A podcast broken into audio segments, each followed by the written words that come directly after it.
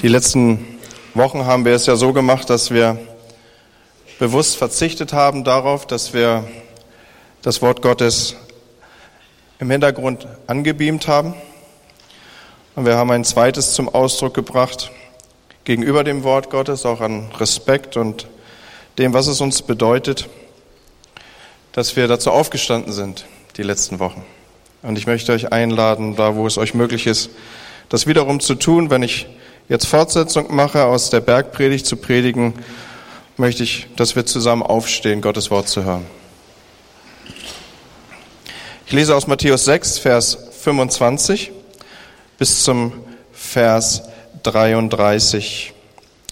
Deshalb sage ich euch, macht euch keine Sorge um das, was ihr an Essen und Trinken zum Leben und an Kleidung für euren Körper braucht. Ist das Leben nicht wichtiger als die Nahrung und ist der Körper nicht wichtiger als die Kleidung? Seht euch die Vögel an. Sie sehen nicht, sie ernten nicht, sie sammeln keine Vorräte, und euer Vater im Himmel ernährt sie doch. Seid ihr nicht viel mehr wert als sie? Wer von euch kann dadurch, dass er sich Sorgen macht, sein Leben auch nur um eine einzige Stunde verlängern? Und warum macht ihr euch Sorgen um eure Kleidung? Seht euch die Lilien auf dem Feld an und lernt von ihnen. Sie wachsen, ohne sich abzumühen und ohne zu spinnen und zu weben. Und doch sage ich euch, sogar Salomo in all seiner Pracht war nicht so schön gekleidet wie eine von ihnen. Wenn Gott die Feldblumen, die heute blühen und morgen ins Feuer geworfen werden, so herrlich kleidet, wird er sich dann nicht erst recht um euch kümmern, ihr Kleingläubigen? Macht euch also keine Sorgen. Fragt nicht, was sollen wir essen? Was sollen wir trinken? Was sollen wir anziehen? Denn um diese Dinge geht es den Heiden, die Gott nicht kennen. Euer Vater im Himmel aber weiß, dass ihr das alles braucht. Es soll euch zuerst um Gottes Reich und Gottes Gerechtigkeit gehen, dann wird euch das Übrige dazugegeben. Und Vater, wir beten, dass dein Wort heute Morgen zu uns spricht und tiefe Veränderung in unserem Leben bewirkt. Amen. Amen. So lade ich euch ein, Platz zu nehmen. Nun, Lydia und ich, wir haben ja auch noch einen äh, Teenager oder einen jungen Mann im Haus. Unser Sohn Justin, der ist heute Morgen nicht da, deswegen kann ich dieses Predigtbeispiel gut benutzen. Und wenn er von der Uni kommt, dann ist er meistens noch auf der Autobahn, da ereilt uns ein Anruf. Und das ist ungefähr dieser. Gibt's noch irgendwas zu essen im Haus? Und natürlich gibt es irgendwas zu essen im Haus, aber man wünscht dann an dieser Stelle, wenn diese Fragestellung auftaucht, etwas äh, wohl vorbereitetes, etwas, was irgendwie zumindest den Appetit weiter weckt. Und so ist das eine geflügelte Redewendung zwischen uns geworden, dass, dass äh, wir immer, manchmal gucken Lüdi und ich uns nur an und sagen, gibt's noch was zu essen im Haus? Und es ist wirklich nicht die Frage, ob was zu essen da ist, denn es ist immer was da. Und ich hab, äh, weiß aber auch darum, dass für den einen oder anderen das tatsächlich ein Thema ist. Was werden wir heute essen? Insbesondere an Feiertagen, wenn die Familie zusammenkommt oder auch wie heute an einem Sonntag. Und ich habe mich so versucht reinzudenken in die deutsche Volksseele. So, ich weiß gar nicht, ob das noch so üblich ist, dass es so etwas wie ein Sonntagsbraten gibt oder ob sich die Dinge da schon verschoben haben, ob man sich entscheiden muss zwischen Rouladen und Reis oder ob so etwas wie Radieschen, das erinnere ich so von der Kindheit her, da hat mein Opa hatte Radieschen im Garten und die gab es dann auch zu allen möglichen Mahlzeiten. Ob die dann immer dazu passten, das lasse ich mal dahingestellt. Oder was wird es geben heute? Nudeln mit gehackten oder mediterranen Gewürzen? Ist noch genug Nachtisch im Kühlschrank? Ist alles vorbereitet oder werden wir uns nachher bei einem amerikanischen Spezialitätenrestaurant sehen und äh, gucken, was es dort gibt? Das ist immer spannend. Oder wie ist es mit dem Trinken? Ein Rosé oder doch lieber Saft? Ein dunkles Bier oder Leitungswasser? Und was ziehen wir an? Ich bewundere Lüdi da. Also Lüdi ist meine Frau, für die nicht so eingeweihten. Die weiß immer schon abends, was sie morgens anzieht. Und ich habe heute Morgen erstmal was angehabt. Am Ende kam dabei raus, dass die Hose zu sportlich ist. Und dann habe ich nochmal gewechselt. Und das ist immer spannend bei uns. Und manchmal überlege ich tatsächlich, ob ich eine Krawatte umbinden soll. Ja. Das, das Problem ist nur, wenn ich eine um habe, dann fragen mich die jungen Leute, ob was mit Oma ist. Und bei den Älteren weiß ich aber, dass ich immer ein Kompliment kriege, wenn ich eine um habe. Ich glaube, es ist ziemlich egal, was für eine Farbe die hat. So, das sind also alles keine beiläufigen Fragen, die ich hier heute Morgen mit uns beschäftige. Was werden wir anziehen?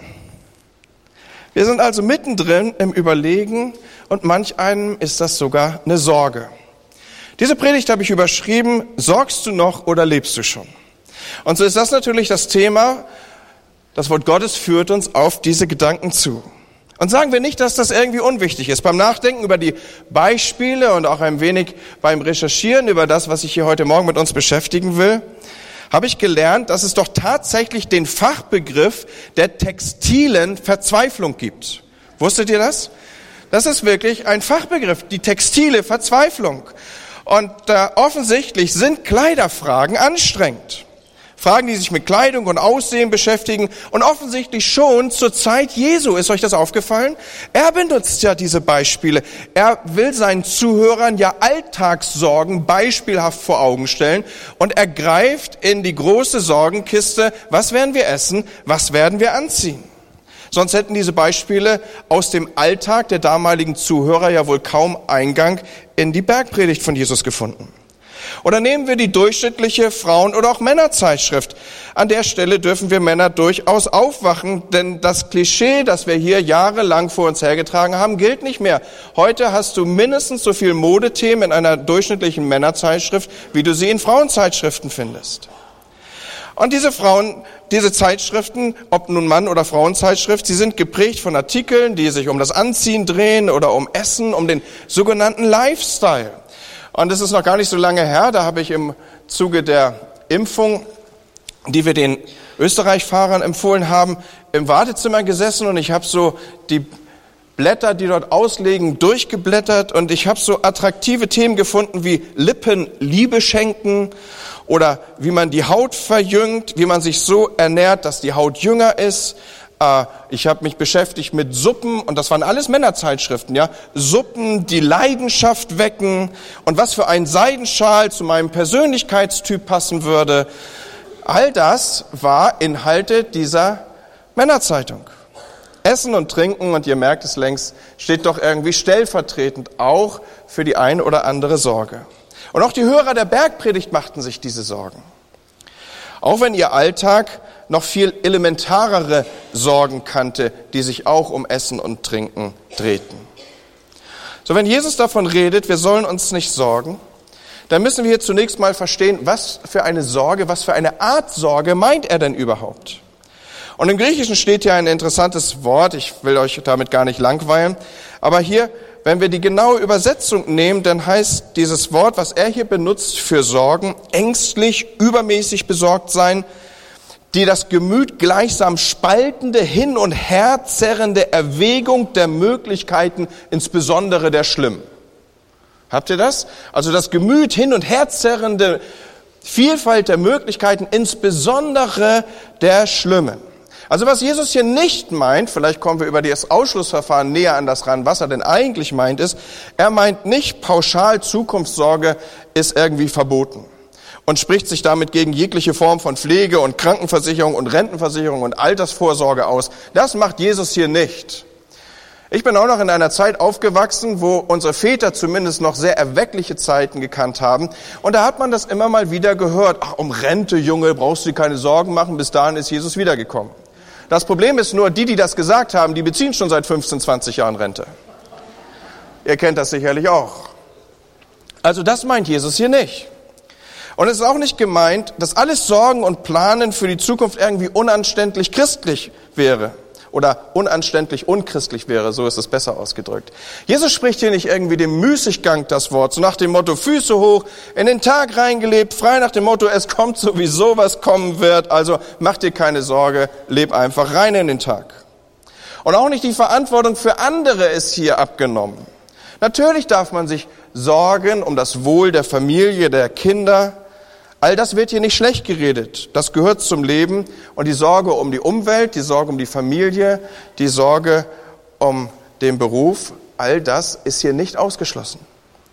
Was Jesus meint, ist das Übermäßige, dieses zersetzende Sorgen um Dinge, die eigentlich Wichtigeres kennen, die im Leben eigentlich nicht so wichtig sind. Er meint also die Art von Sorge, die so zäh an uns klebt, mit der wir schlafen gehen und die am Morgen fröhlich mit uns wieder aufsteht, die dann fitter als wir uns irgendwie den Tag über begleiten, eine Sorge um die vielen kleinen Nichtigkeiten des Lebens. Ihr alle kennt diesen Song Guten Morgen, liebe Sorgen, seid ihr auch schon alle da? Der auch so gut geschlafen? Na, dann ist ja alles klar, von Jürgen von der Lippe. Und, und diese Art, die uns so umstrickt, wie gesagt, es handelt sich hier bei dem, wo Jesus gegen angeht, um eine Art von Sorge über Dinge, die eigentlich Wichtigeres kennt. Und was das Wichtigere ist, mit dem wollen wir uns heute final beschäftigen. Wenn wir unseren Text hier aufmerksam lesen, dann entdecken wir, dass Jesus fünf Einwände bringt gegen dieses ängstliche Zersorgen. Fünf Stück, fünf Einwände finden sich hier in unserem Text. Der erste Einwand von Jesus ist dieser, wer ängstlich sich zersorgt, der vertauscht die Prioritäten. Wir lesen das in Matthäus 6, Vers 25. Dort sagt er, ist das Leben denn nicht wichtiger als Nahrung? Ist der Körper denn nicht wichtiger als Kleidung? Oder in der Luther-Übersetzung heißt es, ist nicht das Leben mehr als Nahrung und ist der Leib nicht mehr als Kleidung? Was Jesus hier quasi ausdrückt, ist dieses, hey, es ist nicht so wichtig, was gerade auf dem Tisch steht. Es hat eigentlich auch nicht wirklich entscheidenden Einfluss auf deine Gesundheit. Und es ist auch nicht wirklich wichtig, ob das, was du anhast, gerade den letzten Schrei und Modeschrei entspricht. Es ist wohl wichtig für das Wohlempfinden, aber es ist nicht wichtig für das Leben. Es geht eigentlich um eine andere Priorität. Wir sehen das bei Menschen, die uns sehr bekannt sind. Ich weiß zum Beispiel einen Ausspruch von Sir Elton John zu erinnern, der einmal gesagt hat, meine Karriere lief absolut erfolgreich, aber mein Leben war ziemlich erbärmlich. So, hier sind auch bei ihm Prioritäten vertauscht gewesen. Oder ich will versuchen, vor dem Hintergrund der Zeit so ein wenig stichwortartig die Dinge aufzugreifen. Ich habe von einer Familie gelesen, die einen geflügelten Satz in ihren Familiensprachschatz aufgenommen hatte. Und dieser Satz war folgender, vielleicht kannst du den auch für dich adaptieren. Dieser Satz war folgender, was ist schon ein Fleck im Lichte der Ewigkeit? Und das muss man ein bisschen erklären. Was ist schon ein Fleck im Lichte der Ewigkeit? Dieser Satz war entstanden, als man bei einer befreundeten Familie zu Besuch war und plötzlich war ein tiefroter Rotweinfleck auf dem hellen Sofa gefunden. Und natürlich war irgendwie eine Art Spannung im Raum, bis dieser erlösende Satz gesprochen wurde. Was ist schon ein Fleck im Lichte der Ewigkeit? So, wenn dir nächstes Mal eine Vase kaputt geht, wenn nächstes Mal irgendwie eine Brosche verloren ist, wenn nächstes Mal irgendwie eine Beule im Auto ist, dann sagst du, was ist schon eine Beule im Lichte der Ewigkeit? Also, hat das was Entspannendes oder hat das was Entspannendes? Alles eine Frage der Perspektive, alles eine Frage der Priorität. Oder sicher habt ihr von diesem Brief gelesen, ein junges Mädchen studiert in einer anderen Stadt und schreibt einen Brief an die Eltern. Liebe Mama, lieber Papa, ich habe euch so viel zu erzählen. Nach diesem verheerenden Brand im Studentenwohnheim, da musste ich wegen der Schädigung an der Lunge für einige Tage ins Krankenhaus. Und ich habe mich dort in den Pfleger verliebt. Und nachdem ich dann aus dem Krankenhaus entlassen wurde, sind wir zusammengezogen. Und als ich dann rausfand, dass ich schwanger bin, habe ich erstmal die Uni beendet und er hat leider seinen Job verloren wegen der Trinkerei. Und demnächst werden wir nach Bayern ziehen und wenn das Kind geboren ist, werden wir wohl auch heiraten. Eure euch liebende Tochter. Und dann macht dieser Brief einen kleinen Absatz. PS, liebe Mama, lieber Papa, nichts von dem Geschriebenen ist wirklich passiert, aber ich bin wieder durch Mathe durchgefallen und ich wollte, dass ihr die Sache aus der richtigen Perspektive seht.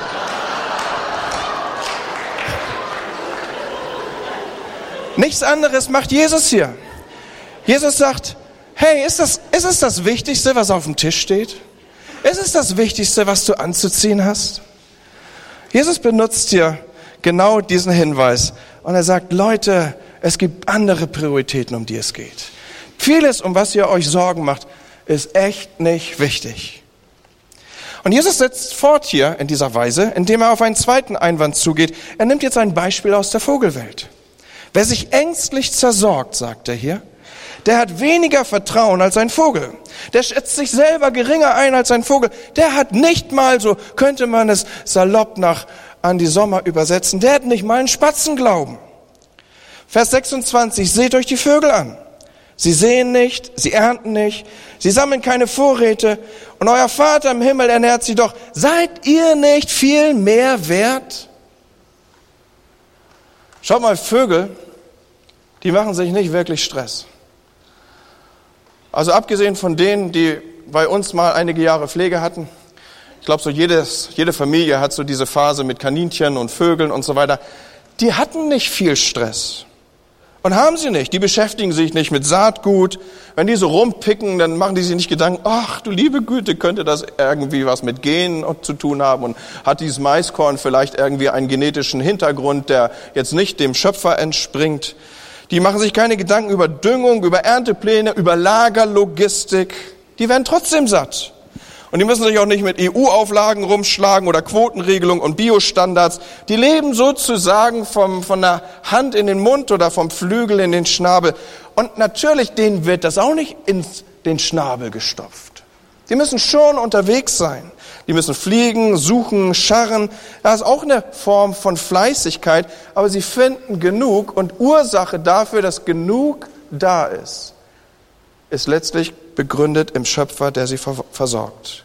Und Jesus, er nimmt das auf und er kommt von dem Kleinen zum Großen. Er sagt, seid ihr nicht viel mehr wert als jene?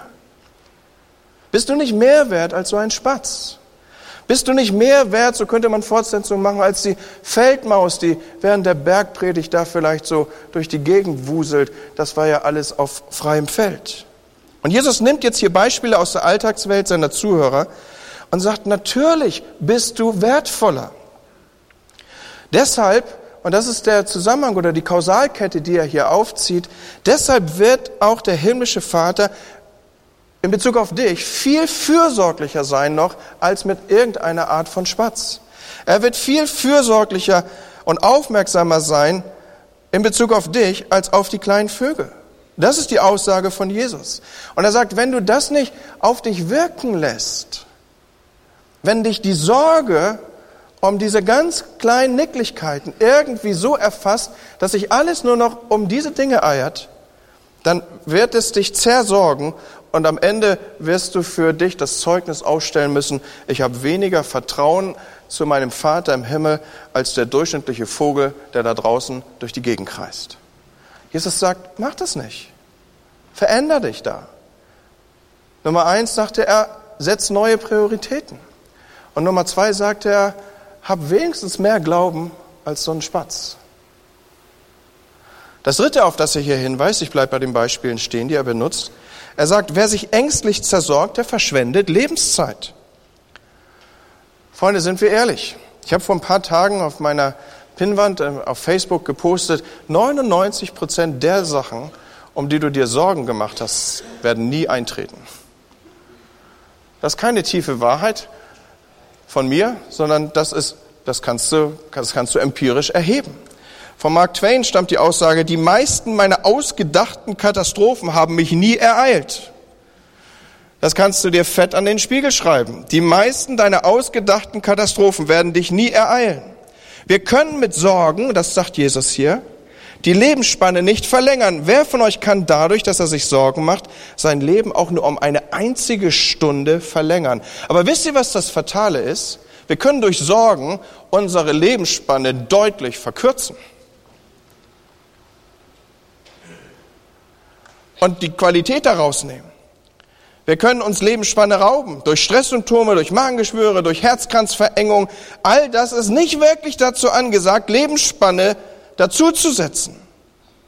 Und ich weiß, wovon ich rede, man kann in Gedanken sich so gefangen gesetzt erleben, dass man wirklich an, massiv an Lebensqualität verliert.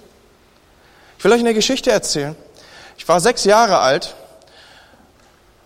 da hat man bei mir Migräne diagnostiziert. Das Ganze ist rausgekommen, weil ich irgendwie einen zu kleinen Kiefer hatte und ich musste immer regelmäßig zum Zahnarzt. Und auf Zahnarztbesuche habe ich immer damit reagiert, dass ich ihm das Wartezimmer vollgespuckt habe. Und Tage davor und Tage danach hatte ich ernsthafte, tiefe Kopfschmerzen, die, die nicht erklärlich waren. Und dann hat man mich so als kleinen Bub irgendwie nach allen Regeln der Kunst verdrahtet und hat irgendwelche wilden Untersuchungen gemacht. Ich bin kein Mediziner, so weiß ich gar nicht, wie die aussehen. Aber meine ganze Jugendzeit habe ich immer wieder diese Migräneanfälle gehabt, die mit allen Symptomen, die man sich vorstellen kann, daherkommen. Und dann kam ich nach Frankfurt als Pastor. Meine erste Stelle. Meine erste Beerdigung, die ich vorzunehmen hatte, war nach der Begleitung eines jungen Mannes, den ich begleitet hatte über viele, viele Monate, der an einem ganz aggressiven Gehirntumor verstarb. So, dort wurde ich hinentsandt, ich baute eine Beziehung zu ihm auf. Am Anfang konnten wir noch sprechen miteinander, später dann war ihm das nicht mehr möglich, weil der Tumor auf entscheidende Stellen drückte. Am Ende war nur noch Langzeitgedächtnis da. Ich habe ihm Kinderlieder vorgesungen, weil ich Jesu Schäflein bin, weil nur noch das war abrufbar in seinem Herrn. Und dann stand ich an seinem Grab und habe ihn beerdigt. Meine erste Beerdigung als junger Pastor. Warum erzähle ich euch das? Weil dieses zugrunde gehen an diesem Tumor, diese enge Begleitung, die hat irgendwie eine Wirkung auf mich gehabt. Und ich habe sie irgendwie in Verbindung gesetzt zu meinen Kopfschmerzen. Und nun fing ich an, Ängste zu entwickeln, ob ich vielleicht auch irgendwann einen Tumor bekommen könnte. Und so nahm ich das mit und ich lehnte das ab und versuchte das wegzuschieben. Und dann habe ich in der Bibel gelesen und habe versucht, im Wort Gottes Trost zu finden. Und ich weiß nicht, ob ihr diese Textstelle kennt. Ich schlug die Bibel auf und las die Textstelle, wo vor mir Graute kam über mich. Und jetzt hatte ich ein Problem. Da, wo ich eben noch Trost gesucht habe, da verfestigte sich etwas in einen Kreis hinein. Und, und ehrlich, ich habe mir richtig Sorgen gemacht. Justin war damals wenige Wochen alt, Monate alt. Und ich kam aus diesem Ding nicht raus. Ich wachte morgens auf und hatte Sorge. Wann immer ich Kopfschmerzen hatte, stellten sich richtig Ängste ein. Und ich habe richtig lange gebraucht, diesen Bereich aus dem Leben zu kriegen. An dieser Stelle vielleicht auch noch mal ein Tipp. Manchmal ist es gut, wenn man sich damit in seelsorgerliche Obhut begibt und wenn man so eine, eine Verfestigung eines Gedankengebäudes. Die Bibel kann, drückt ja aus, dass wir gefangen sein können in Gedankengebäuden, wenn man die mal im Namen Jesu zerbricht und sich freisetzt an der Stelle. Und heute habe ich immer noch Migräne, aber nicht mehr verfolgt von diesen Ängsten. Okay? Das geht. So, sucht an der Stelle Hilfe. Und ich weiß, von anderen auch, die in, in solchen Zusammenhängen leben, die sich Sorgen machen. Da ist vielleicht jemand 51 geworden und er weiß darum, dass sein Vater mit 52 gestorben ist. Leute, da kommen auf einmal so richtig dämonische Sachen rein, die an uns zerren wollen, Ängste, Sorgen, die das Leben aus Gott erdrücken wollen. So, Jesus sagt, Sorge kann deinem Leben nicht mal die kleinste Spanne dazu tun. Im Gegenteil, sie raubt sie dir. Und deswegen nimm dieses, diese Predigtüberschrift ruhig auf, wenn ich davon sage, sorgst du noch oder lebst du schon? Ich möchte, dass du aus diesem Gottesdienst gehst und sagst, Jesus, alle meine Sorge werfe ich auf dich. Dass du befreit hier rausgehst. Vor diesem Hintergrund ist das eine richtige Urlaubspredigt. Okay? Ein weiterer Hinweis. Noch ein Hinweis. Wer sich ängstlich sorgt, löscht die Flamme des Glaubens. Mir war dieser Zusammenhang nie aufgefallen. Das ist sicher einer der Texte, den die meisten von uns kennen, der uns unheimlich vertraut ist. Ängstliche Sorge verträgt sich nicht mit dem Vertrauen auf Gottes Fürsorge. Es verhält sich wie Feuer und Wasser, Leute. Ängstliche Sorge, die ist, das viele Wasser der Sorge, so will ich es mal ausdrücken, das löscht die Flamme des Glaubens. Und Jesus benutzt dazu wieder ein Beispiel aus der Schöpfung. Er bezieht sich oder geht jetzt hier auf das Bild der Lilien zu. Matthäus 6, 28. Seht euch die Lilien auf dem Felde an und lernt von ihnen. Sie wachsen, ohne sich abzumühen, ohne zu spinnen und zu weben. Und doch sage ich euch, sogar Salomo in all seiner Pracht war nicht so schön gekleidet wie einer von ihnen. Wenn Gott die Feldblumen, die heute blühen und morgen ins Feuer geworfen werden, so herrlich kleidet, wird er sich dann nicht erst recht um euch kümmern, ihr Kleingläubigen. Schaut, sind die Blumen gut angezogen? Na klar, von Gott. Und wie viel mehr wird er sich darum sorgen, dass wir was anzuziehen haben? Sind die Blumen in der Natur nicht schön und anmutig, ohne dass da irgendwie künstlich geholfen wurde? Wie viel mehr wird Gott dafür sorgen, dass wir ansehnlich sind? Und schaut mal, der Zusammenhang hier, der sich mir neu dargestellt hat, ist dieser. Das Gegenteil von Sorgen machen ist nicht rausgehen und einen auf Optimismus machen. Das Gegenteil von Sorgen machen ist auch nicht irgendwie jetzt anzufangen, positiv zu denken. Oder das ausbalancierte Leben oder wie immer wir das alles nennen wollten. Sondern Jesus setzt hier dem Sorgen machen den Glauben gegenüber. Ist euch das aufgefallen? Er sagt, oh ihr Kleingläubigen. Er sagt nicht, oh ihr Pessimisten oder sowas. Und setzt damit irgendwie den Optimismus den Sorgengedanken gegenüber, sondern er setzt den Glauben den Sorgen gegenüber. Sorgen löschen den Glauben und machen den Glauben klein. Und wo er hier schon mal bei kleinem Glauben ist, ich gleite jetzt rüber in den nächsten Punkt, von kleinem Glauben zu Heiden ist der Weg jetzt nicht mehr weit. Und deswegen geht Jesus jetzt noch auf eine Heidenangst ein. Auch das steht im Text. Wer sich ernstlich sorgt, bekommt eine Heidenangst.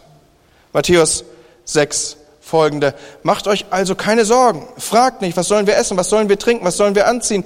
Denn um diese Dinge geht es den Heiden, sagt er hier. Die Gott nicht kennen. Euer Vater im Himmel aber weiß, dass ihr all das braucht. Er sagt, so unterwegs zu sein, wir kommen ja hier aus der Bergpredigt, wo Jesus aufrichtet, wie wir im Reich Gottes unterwegs sein sollen. So unterwegs zu sein, ist nicht typisch für Bürger des Reiches Gottes, macht er hier deutlich. Das machen die Heiden. Die sorgen sich um alles und nichts. Die verfallen am Ende dem Götzen der Angst und werden ihm hörig. Und so finde ich diese Wendung hier interessant, Heidenangst, weil Heiden, die keinen fürsorglichen Vater im Himmel haben, die haben wohl darf ich sagen, allen Grund zur Sorge. So, Jesus macht das hier an diesem Alltagsbeispiel damaliger Tage sichtbar. Sorgt euch nicht. Euer Vater weiß Bescheid. Das ist die Botschaft, die dahinter steht. Er hat ja jetzt hier Negativbeschreibungen vorgenommen. Und jetzt zeigt Jesus einen Weg raus aus diesen Sorgengeistern, raus aus diesem Teufelskreis. Und das ist interessant, was seine finale Antwort ist auf dieses gedankliche Drehen. Schaut mal, was er macht. Er empfiehlt, die Prioritäten neu zu setzen und sich von Gott her aufstellen zu lassen. Diese bekannte Textstelle, in die mündet das alles hier aus Matthäus 6, Vers 33. Es soll euch zuerst um Gottes Reich und um Gottes Gerechtigkeit gehen, dann wird euch das Übrige alles dazugegeben. Das Übrige, das, was er gerade beschrieben hat. Oder manchmal ist der Luthertext vertraut, da trachtet zuerst nach dem Reich Gottes und nach seiner Gerechtigkeit, so wird euch das, und was meint er denn mit das, das, was eben beschrieben war, alles zufallen. Das Reich Gottes ist da, wo Jesus das Sagen hat. Das Reich Gottes ist da, wo Gott an erster Stelle ist. Und wenn er an erster Stelle, wenn er seinen Platz eingenommen hat, dann nimmt auch alles andere seine Zuordnung und Einordnung ein, dorthin, wo es hingehört. Und dann fällt uns das zu, was uns von Gott zugedacht ist. Dann ist Gott der Versorger. Dann nehmen wir, was immer kommt, dankbar aus seiner Hand und ordnen es in dieser Entsprechung ein. Der Apostel Paulus schreibt diesen Gedanken Gebt mir noch ein paar Minuten eure Aufmerksamkeit, den ich hier für uns entwickle. Er umschreibt diesen Gedanken so, denen, die Gott lieben, werden alle Dinge zum Besten dienen, Römer 8, Vers 28. Denen, die Gott lieben, werden alle Dinge zum Besten dienen. Das ist der gleiche Gedanke, der sich bei David findet, und zwar in dem Psalm, der uns heute Morgen schon geschenkt wurde. Dort lesen wir im Psalm 23, nur Güte und Gnade werden mich umgeben alle Tage meines Lebens und ich werde wohnen im Haus des Herrn für alle Zeit. Nun, das spricht sich so elegant mit. Besonders dann, wenn wir es mit Lutherversen zu tun haben, die wir vielleicht von frühester Kindheit an als vertraut empfinden. Nur Gutes und Gnade werden mich umgeben alle Tage meines Lebens. Hallo, seid ihr noch da? Nur Gutes und Gnade? Moment mal, David. Was ist denn mit der Verfolgung durch Saul? Nur Gutes? Und Barmherzigkeit und Gnade? Hallo, der hat dir nach dem Leben getrachtet. Was ist damit, dass deine eigene Frau dich öffentlich lächerlich macht? Nur Gutes, David? Sag mal, die Pille, die du da genommen hast, als du den Psalm 23 geschrieben hast, davon möchte ich auch welche. Und immer zweimal mehr als du. Was ist mit dem Verrat von deinem eigenen Sohn? Nur Gutes? Eine andere Übersetzung sagt nur Güte und Gnade. Nur Gutes und Barmherzigkeit. Eine Übersetzung geht sogar so weit, auch das ist hier zulässig vom Hebräischen. Verfolgen mich. Das klebt quasi an mir. Das werde ich gar nicht wieder los. Nur Gutes verfolgt mich.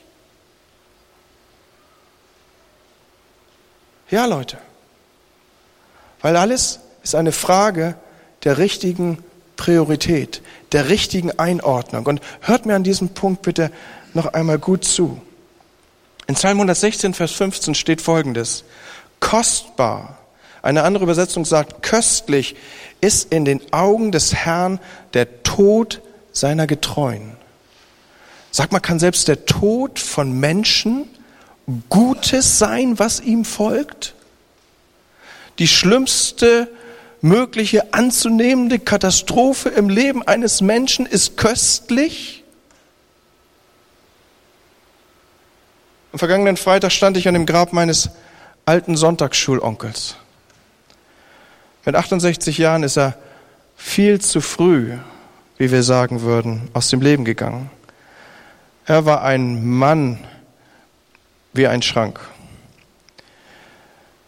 Wir haben uns als junge Leute manchmal den Spaß gemacht, dass wir gesagt haben, Helmut ist jemand, der haut erstmal auf den Tisch und überlegt dann, wie man es noch hätte reparieren können. Er hat mich tief geprägt. Noch vor ein paar Monaten hat er Fenster in Gemeinden eingebaut. Wo immer er mit Leuten Begegnung hatte, hatte er ein Wort der Ermutigung. Er hat junge Leiter massiv gefördert. Ich weiß um mindestens fünf, sechs Leute, die durch seine Sonntagsschule gegangen sind, einschließlich meiner Person, die heute Pastoren sind. Bis zuletzt mit 68 Jahren war er Sonntagsschulleiter für Erst- und Zweiklässler. Und er hat diesen Vers auf seiner Todesanzeige gehabt. Nur Gutes und Barmherzigkeit werden mich umgeben alle Tage meines Lebens und ich werde wohnen im Haus des Herrn für alle Zeit. Wie kann jemand sowas sagen? Selbst mit einer Todesdiagnose und dem Wissen, meine Zeit geht zu Ende.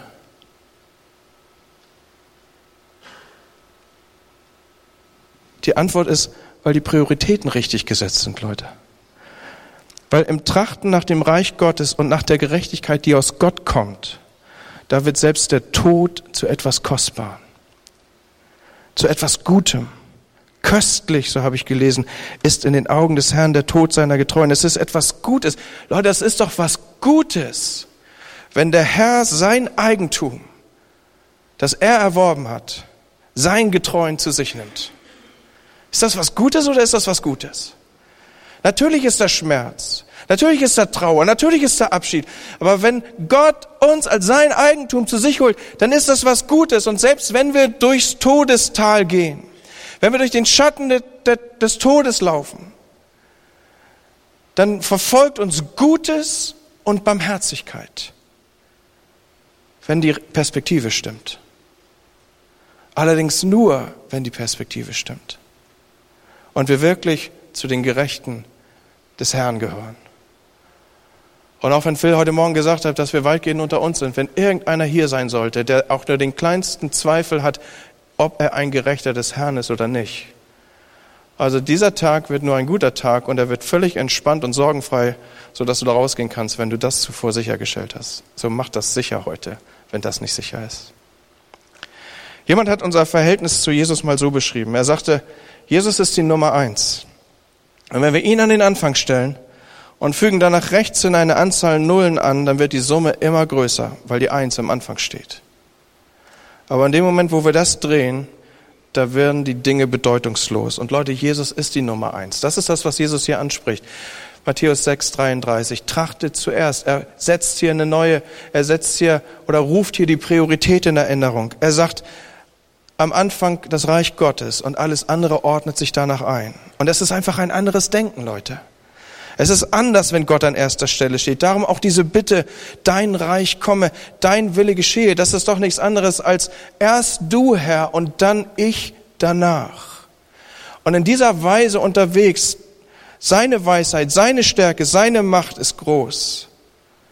Da verordnen sich alles, was an Sorge ist, um Alltag, um Essen und Trinken, um Kleidung, um Arbeit, um Geld, um Gesundheit dahinter ein.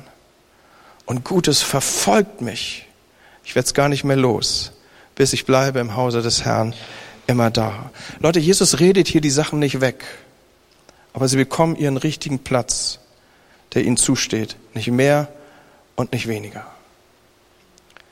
Lass mich mit einer kleinen Geschichte enden und dann entlasse ich uns in den Sonntag.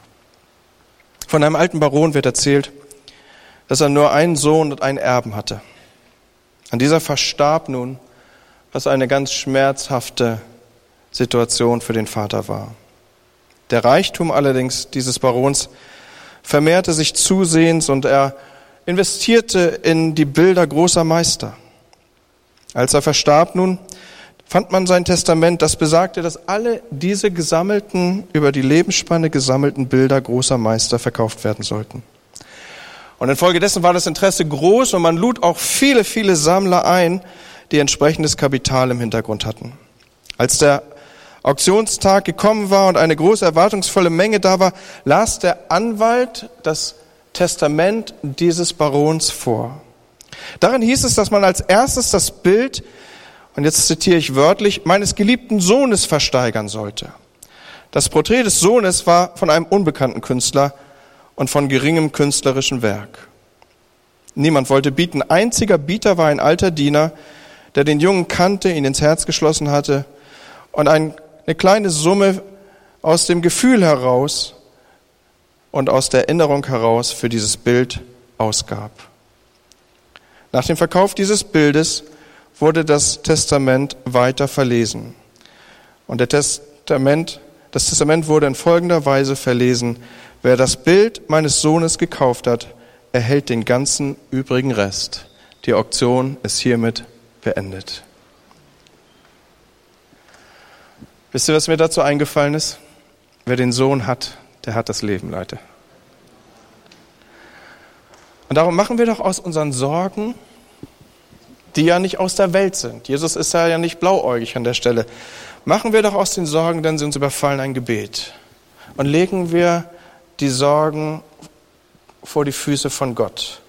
So wie Paulus das mal sagt, sorgt euch um nichts, sondern in allen Dingen lasst eure Bitten in Gebet und Flehen mit Danksagung vor Gott kund werden. Und Gott, unser Versorger, wird für uns sorgen. Amen. Amen.